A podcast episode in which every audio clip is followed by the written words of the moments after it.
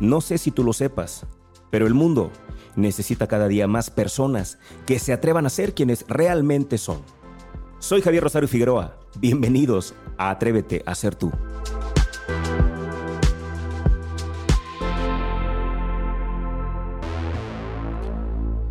Hay muchísimas reflexiones que me encantan. La verdad es que, como seguramente ya lo saben, porque ya tenemos tiempo que nos conocemos a través de este medio, ustedes saben que me encantan las historias, me encantan las reflexiones, me encantan los poemas, y hay uno que, que me gusta mucho. Se llama La marioneta de trapo.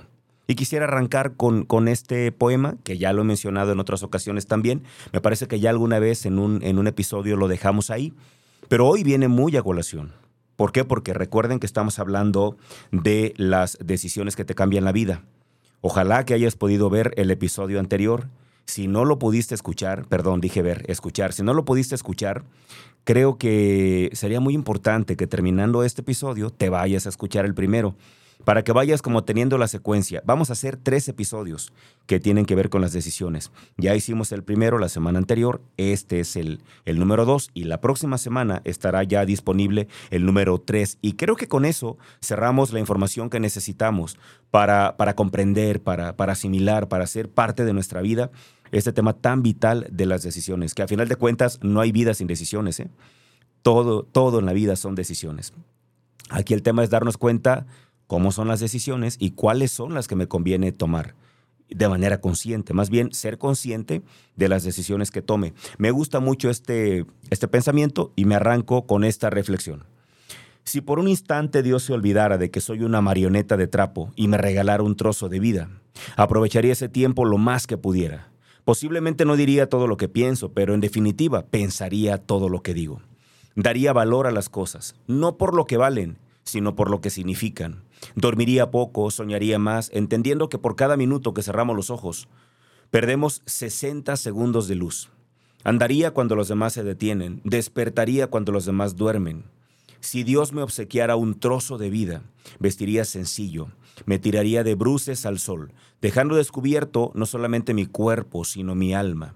A los hombres les probaría cuán equivocados están al pensar que dejan de enamorarse cuando envejecen, sin saber que envejecen cuando dejan de enamorarse. A un niño le daría alas, pero le dejaría que él solo aprendiese a volar. A los viejos les enseñaría que la muerte no llega con la vejez, sino con el olvido. Tantas cosas he aprendido de ustedes, los hombres. He aprendido que todo el mundo quiere vivir en la cima de la montaña sin saber que la verdadera felicidad está en la forma de subir la escarpada. Me apartaría de los necios, los habladores, de las personas con malas costumbres y actitudes. Sería siempre honesto y mantendría llenas de amor y de atenciones a las personas a mi alrededor. Siempre trataría de dar lo mejor. He aprendido que cuando un recién nacido aprieta con su pequeño puño por primera vez el dedo de su padre, lo tiene atrapado por siempre. He aprendido que un hombre solo tiene derecho a mirar a otro hacia abajo cuando ha de ayudarle a levantarse. Son tantas cosas las que he podido aprender de ustedes, pero realmente de mucho no habrá de servirme, porque cuando me guarden dentro de esa maleta de nuevo, infelizmente me estaré muriendo. Bellísimo poema que durante muchos años fue adjudicado, no recuerdo a quién, pero fue adjudicado, ah, ya, durante mucho tiempo fue adjudicado a Gabriel García Márquez, hasta que él mismo lo desmintió. Es de Johnny Welch y de verdad que para mí vale totalmente cada segundo que invierta uno en leerlo o en platicarlo. Y hoy quise arrancar con él porque hoy vamos a platicar del segundo grupo de decisiones. Recapitulo rápidamente, insisto, ojalá que vayas a escuchar el episodio anterior, porque te platicaba en el episodio anterior que yo entiendo, así lo entiendo yo, a las decisiones como una clasificación de dos grandes grupos, digamos. En general, hay dos tipos de decisiones. Están las triviales, las que tomamos todo el tiempo, cada momento, cada minuto, cuando vamos manejando, si le damos por la derecha, si le damos por la izquierda, si rebasamos, si nos esperamos, si, si respetamos el alto, si nos lo pasamos cuando voy a un lugar a comprar un agua, qué tipo de marca de agua es, qué ropa me pongo, decisiones triviales que no necesariamente van a marcar tu vida drásticamente. Y luego están las decisiones vitales, con quién me casé, con quién me voy a casar, qué trabajo voy a voy a ese tipo de decisiones que son las que realmente cambian nuestra vida. Decidimos dejar de lado las triviales para enfocarnos únicamente en las vitales. Dentro de las vitales hay otros tres grupos de decisiones, ¿ok? El primero, las decisiones acerca de en qué te vas a enfocar, en qué decides enfocarte. Número dos, que es lo que vamos a ver hoy, las decisiones que tienen que ver con el tiempo. Y la última, que vamos a ver la otra semana, las decisiones acerca de lo que tú conscientemente decides que entra a tu mente y se queda y también lo que se va de ella, porque ya no te sirve. Pero ya lo platicaremos. Las tres son decisiones que tomamos, ¿eh? Y si no las tomas tú, alguien más las está tomando por ti. Y si no las tomas de forma consciente, las estás tomando de manera, de manera inconsciente. Porque hoy en día tú ya estás decidiendo en qué enfocarte. Ojalá que sea en aquello que te potencia. Tú hoy en día ya estás decidiendo cómo usar tu tiempo. Ojalá que sea como más te conviene. Y también ya estás decidiendo qué quieres pensar. Porque son decisiones pero ya lo explicaremos. Hoy vamos a platicar de las decisiones que tienen que ver con el tiempo y como es tantísima información, voy a arrancar ya lo primero que quiero que comprendamos. Lo primerito que quiero que comprendamos es que hay cinco implacables leyes que tenemos que comprender. Acuérdense que las leyes existen, nos gusten o no. Alguien pudiera pensar que la ley de la gravedad no le gusta y seguramente pensará y dirá, no, yo no quiero que exista. Bueno, si esa persona cree que no existe solamente por creer que no le gusta y se sube al quinto, al sexto, al octavo, al décimo piso de un hotel, de un edificio, y se avienta asegurando que la ley de la gravedad no existe, indudablemente la ley de la gravedad, que sí existe, queramos o no, lo va a matar. No sé si me explico, son cinco leyes implacables que operan en tu contra o a favor. Primero eso, entender que hay cinco leyes implacables y la primera de ellas es la ley de Parkinson. Y su enunciado dice así, el trabajo crece hasta llenar el tiempo del que se dispone para su realización. Por esa razón es muy importante, si quieres que esta ley juegue a tu favor, es muy importante comprender que si hay algo que tienes que hacer y lo puedes hacer ahora, hazlo ahorita. El ejemplo más claro es, por ejemplo, cuando tienes una, perdonen la redundancia, cuando tienes un trabajo que estás en una empresa y de pronto tu, tu director, tu jefe, te pide que le entregues un reporte, pero que ese reporte va a ser para el día lunes y hoy es viernes. Y tú dices, no, pues sabes qué, pues yo lo hago mañana sábado, pues total, hoy no, no tengo por qué hacerlo. Pero el sábado dices, no, pues me queda el domingo, lo hago el domingo, ¿no? Y el domingo dices, ah, mañana me levanto temprano para hacerlo. Total, la ley de Parkinson opera en tu contra cuando tú esperas hasta el último minuto para poder cumplir con esa tarea y por eso lo haces a prisa, cometes errores y el reporte lo entregas mal. Si es que lo entregas en desorden, sucio, muy mal, pésimo. Ahí es cuando la ley de Parkinson opera en tu contra. El trabajo crece hasta llenar el tiempo del que se dispone para su realización. Lo mejor para que Parkinson opere a tu favor es si hay algo que sabes que tienes que hacer y lo puedes hacer ahora, hazlo cuanto antes.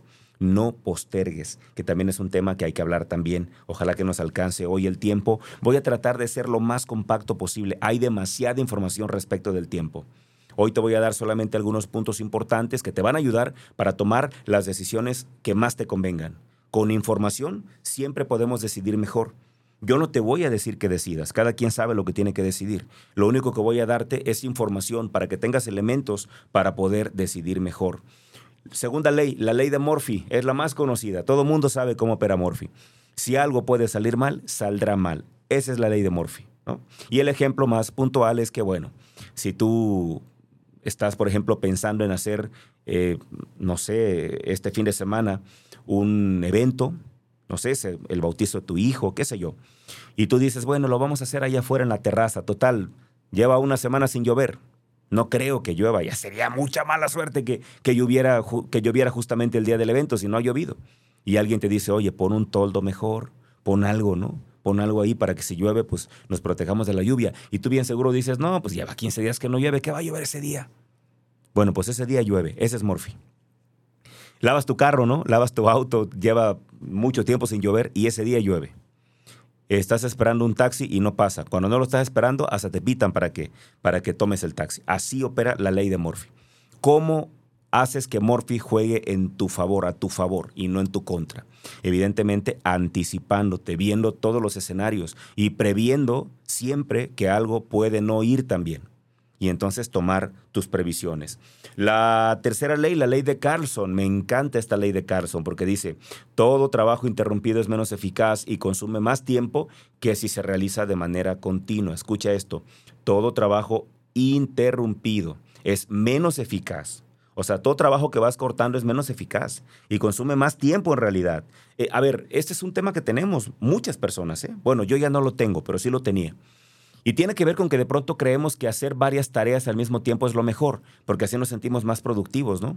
Estás trabajando en algo en tu computadora, pero al mismo tiempo estás contestando algo en tu celular y al mismo tiempo estás platicando con alguien y luego te sales de ahí y te vas a otro cuarto para avanzar. Y de pronto como que pensamos que estar atendiendo varios temas al mismo tiempo, pues es mejor porque somos como más productivos y como que estamos atendiendo a más gente. No es cierto, quítate eso de la mente. La ley de Carson dice, todo trabajo que se interrumpe es menos eficaz y consume más tiempo que si se hace de manera continua. ¿Qué te recomiendo para que esta ley juegue a tu favor? Lo que tengas que hacer, lo que estés haciendo, completa la tarea. También lo decía Brian Tracy, acuérdense, hay un libro buenísimo que me gusta recomendar. Es muy viejo, sí, pero sigue siendo vigente. Se llama Tráguese ese sapo. Tráguese ese sapo. De hecho, tengo un PDF maravilloso donde viene el resumen de las 21 estrategias para tragarse el sapo. Si alguien lo quiere, ya saben lo que tienen que hacer. Únicamente me lo tienen que pedir a mi WhatsApp 33 1003 7576. Va de nuevo 33 1003 7576. Yo te mando ahí este resumen maravilloso, de verdad primoroso. Las 21 estrategias para tragarse el sapo. ¿Y qué es tragarse el sapo? Tragarse el sapo justamente tiene que ver con arrancar con el asunto más peliagudo que tengas el día de hoy. Mucha gente es lo que deja. Mucha gente dice, no, no, no, a ese cliente no lo voy a ver, es bien complicado, mejor mañana lo veo o a ver si por ares, por algunas cuestiones del Espíritu Santo se resuelve por arte de magia. Mucha gente le apuesta a eso y no le entran al asunto más peliagudo. Brian Tracy piensa, y yo creo lo mismo, que si primero le entramos al asunto más peliagudo, que si primero nos tragamos el sapo, todo lo, todo lo demás va a fluir de manera perfecta. Así que tráguese ese sapo primero. Y lo más importante, no interrumpas el trabajo, porque verás que consumirás menos tiempo. Cuarta ley, la ley de Pareto, también muy conocida. La ley de Pareto, el 80% de tus resultados solamente viene del 20% de tus actividades. Piénsalo, detente por un momento. Está diciendo la ley que de todo lo que hacemos durante un día, solamente el 20%, es decir, vamos a ponerlo más corto, de cada 10 cosas que tú haces diario, solamente dos realmente te producen. Las otras 8 probablemente son cosas que tienes que hacer pero no son necesariamente las que te están produciendo un resultado.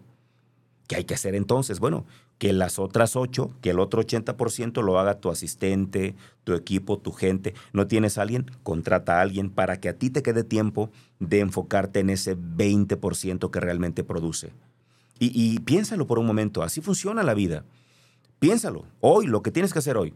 Seguramente solamente una cosa o dos son las que realmente van a marcar tu vida esa cita con ese cliente, esa venta que vas a hacer y todo lo demás son cosas que tienes que hacer. Se tienen que hacer. Mm, contestar correos, hacer llamadas, mandar bla, bla, bla. Son cosas que hay que hacer, pero no son las que más producen. Y hay mucha gente, lamentablemente, que por no entender esta ley, se la pasan enfocadas en el 80% que no les dan grandes resultados y ahí se les va el tiempo y no les queda tiempo para atender el 20% que es lo que realmente produce. Tú como líder, tú como persona exitosa, debes enfocarte en tu 20%. El 80% de tus resultados proviene del 20% de tus actividades. Vamos a limpiar de hojarasca y vamos a enfocarnos solamente en ese 20%. La quinta ley, la quinta ley me encanta, es la ley de Eisenhower, este expresidente de Estados Unidos. Buenísima esta quinta ley. Dos preguntas, dice él. ¿Para cuándo y para qué? Si cada cosa que tú vas a hacer no puede responder a estas preguntas, no sirve, déjalo, deséchalo, porque no tiene ningún sentido. ¿Ok? Con esta información vamos a irnos a la pausa. Y regresando, te voy a dar alguna más información para que tengas más elementos para que puedas tomar las mejores decisiones respecto del tiempo. Vámonos a la pausa y regresamos. Ya estamos de regreso con estas decisiones que te van a ayudar a hacer un mejor uso de tu tiempo. Ahora, déjame agregarte dos elementos más. Lo primero que te quiero pedir es que de verdad tomes en serio estas cinco leyes. Van a jugar en tu contra si no las observas. Importantísimo que las comprendas Importantísimo. Dos elementos más que te van a ayudar también a tomar las mejores decisiones. Primero, el tema de las prioridades. Y segunda, el tema de la disciplina. Importante entender, creo, creo que hemos mal usado el término prioridades. Yo creo que prioridades no es correcto. Lo correcto es prioridad. No puede haber varias prioridades. En la clasificación que hace Covey, Stephen Covey, que a mí me gusta y que yo la comparto, él es una de las personas que habla mucho de la gestión del tiempo. Creo que es cierto lo que él dice. Dice que básicamente las actividades de una persona se dividen en tres categorías, por así decir. Primero, la prioridad. Nada más es una. Prioridad. Solamente es una cosa. No hay más. No puede haber muchas. Luego están las cosas importantes. Ahí sí puede haber muchas. Y luego están las urgencias. Básicamente son tres actividades que nosotros hacemos todos los días. Piénsalo, piénsalo. Y la que menos hacemos es la prioridad o las prioridades, como quieras entenderlo. Insisto, Kobe afirma, yo también lo digo, no hay prioridades. Lo que hay es prioridad y solamente debe ser una. De ahí hay cosas importantes. No te sientas mal si a lo mejor tu mamá, tus hijos, tu misma mujer están en la escala de cosas importantes. Si tú dices, mira Javier, yo he decidido que la prioridad, mi prioridad soy yo. En las cosas importantes está mi mujer, mi madre, mis hijos. Está perfecto, está perfecto. De hecho, mi escala de, de orden, digamos, de vida, así está. Mi única prioridad soy yo. He decidido hacerme caso, escucharme, consentirme, ejercitarme, cuidarme, alimentarme mejor. Yo me estoy haciendo mi prioridad. Y todo lo demás, bueno, no, no todo. en las cosas importantes están las cosas pues que me importan, ¿no? Mi esposa, mi, mi, familia, mis hermanos, mis amigos, mi trabajo, esto que hago. Y luego están las urgencias que, que pues lamentablemente ocurren, ¿no? Por descuidos. Cuando las urgencias aparecen seguramente es porque algo que era importante no hicimos. Así funciona esto, porque la prioridad no fue atendida. Y lamentablemente los seres humanos, la gran mayoría, se la pasan todos los días atendiendo urgencias. Ahí se les va todo el tiempo. Les queda poquito tiempo, poquitísimo, para trabajar en el tema de las importancias. Y ya no les alcanza el tiempo para ir por la prioridad. Por eso terminan el día fatigados, fundidos, tristes, decepcionados, abrumados, porque sienten que no avanzan. Y sienten que no avanzan justamente por eso, porque no están atendiendo a la prioridad, porque no están atendiendo muchas cosas importantes y empiezan a tener problemas. Aquí tendríamos que irnos un poquito para atrás y recordar la ley de Pareto. ¿Cuál es ese 20%? Si el 20% que te produce resultados no están dentro de ese 20%, tu prioridad y tus cosas importantes, entonces tienes un problema, porque estás en el 80% que no te produce. Esto es atendiendo muchas urgencias y una que otra importancia. Ojalá esté siendo claro, porque siento que es información súper, súper, súper valiosísima. Entonces, ¿cómo le hago para yo entender qué debería ser mi prioridad? ¿Cómo le? ¿Cómo entiendo eso? ¿Cómo me doy cuenta? Em, ¿Cómo me doy cuenta que es mi prioridad? Bueno, yo te recomiendo que únicamente pienses en tu vida. Y para esto también hay una herramienta muy, muy popular, ¿eh? una herramienta que se llama el cuadrante 2 o el, o el cuadrante de Eisenhower. No lo voy a explicar acá porque hay información de ello en prácticamente toda la red. Pero ese cuadrante te va a ayudar a entender por qué se llama el cuadrante 2. Porque justamente tiene tiene cuatro cuadrantes y el cuadrante 2 es el cuadrante donde tú tendrías que pasar la mayor parte del tiempo. Si quieres la información, te la puedo mandar, pero puedes encontrarla en cualquier lugar. ¿eh? Pero si quieres que yo te lo envíe, con todo gusto. Sería el segundo documento que hoy te regalo. El segundo documento sería este, el cuadrante 2. Solo tienes que mandarme un WhatsApp al 3310037576 y con gusto yo te lo envío, sin ningún problema. ¿eh? Yo, mi principal labor es ayudarte para que esto lo hagas mucho más sencillo. Mi WhatsApp va de nuevo 3310037576 con todo gusto. Yo te envío el cuadrante 2. Javier, envíame por favor lo que ofreciste ahí en, en, en, Afirma Radio, en el programa Atrévete a ser tú y con gusto yo te lo voy a enviar, ¿ok? Y no andamos más en el tema. Con eso vas a ayudarte para entender lo que debe ser tu prioridad, ¿ok? Y la otra que te decía, el tema de la disciplina.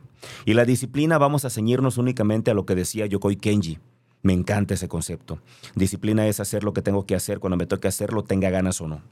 Punto, ya. No hay más que ahondar. ¿Para qué abordamos más el tema? ¿Para qué ponemos más ejemplos? Solamente eso. Grábatelo en tu mente, grábatelo en tu corazón, pégalo donde puedas verlo todo el tiempo. Disciplina es hacer lo que tengo que hacer. Cuando me toque hacerlo, tenga ganas o no. Esos son los grandes secretos de la gestión del tiempo. Son los grandes secretos para que el tiempo te alcance y para que tomes las mejores decisiones respecto del tiempo. Con esto cerramos el episodio de, hoy. Voy a recapitular rapidísimo. Estamos hablando del el segundo grupo de decisiones vitales, aquellas que tienen que ver con de qué manera estás usando tu tiempo. ¿Lo estás aprovechando, lo estás invirtiendo o lo estás despilfarrando, lo estás gastando? ¿Qué hay que hacer para que no lo gastes, sino para que lo inviertas? Primero, observa las cinco implacables leyes de la gestión del tiempo. Después, comprende que es importante que tu vida gire en torno a tu prioridad, que tu día se pase atendiendo tu prioridad y las cosas importantes de ella. Y las urgencias, esas que no aparezcan. Las urgencias aparecen cuando descuidas las importancias y cuando descuidas tu prioridad. Y la última, disciplínate, no hay más. Si tú te disciplinas, no hay manera de que no tomes siempre las mejores decisiones. Ahí está. Con eso podemos arrancar. ¿Que hay más información? Sí. ¿Que Javier no dijiste todo lo que hay que saber de la gestión del tiempo? También es cierto.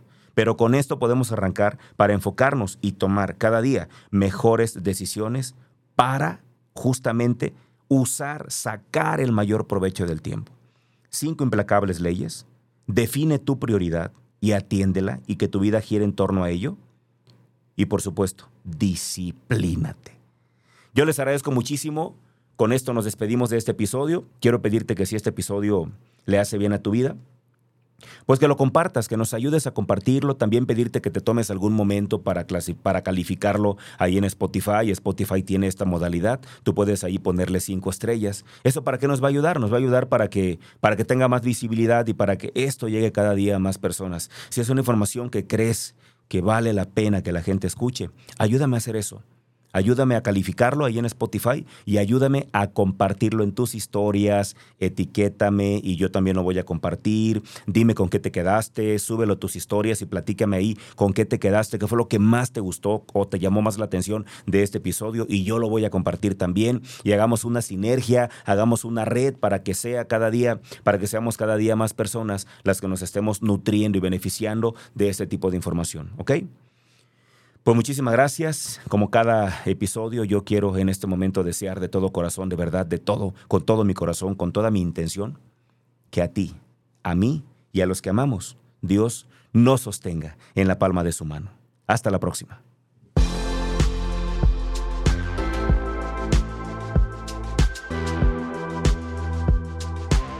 Gracias por acompañarme. Ahora te paso la antorcha a ti.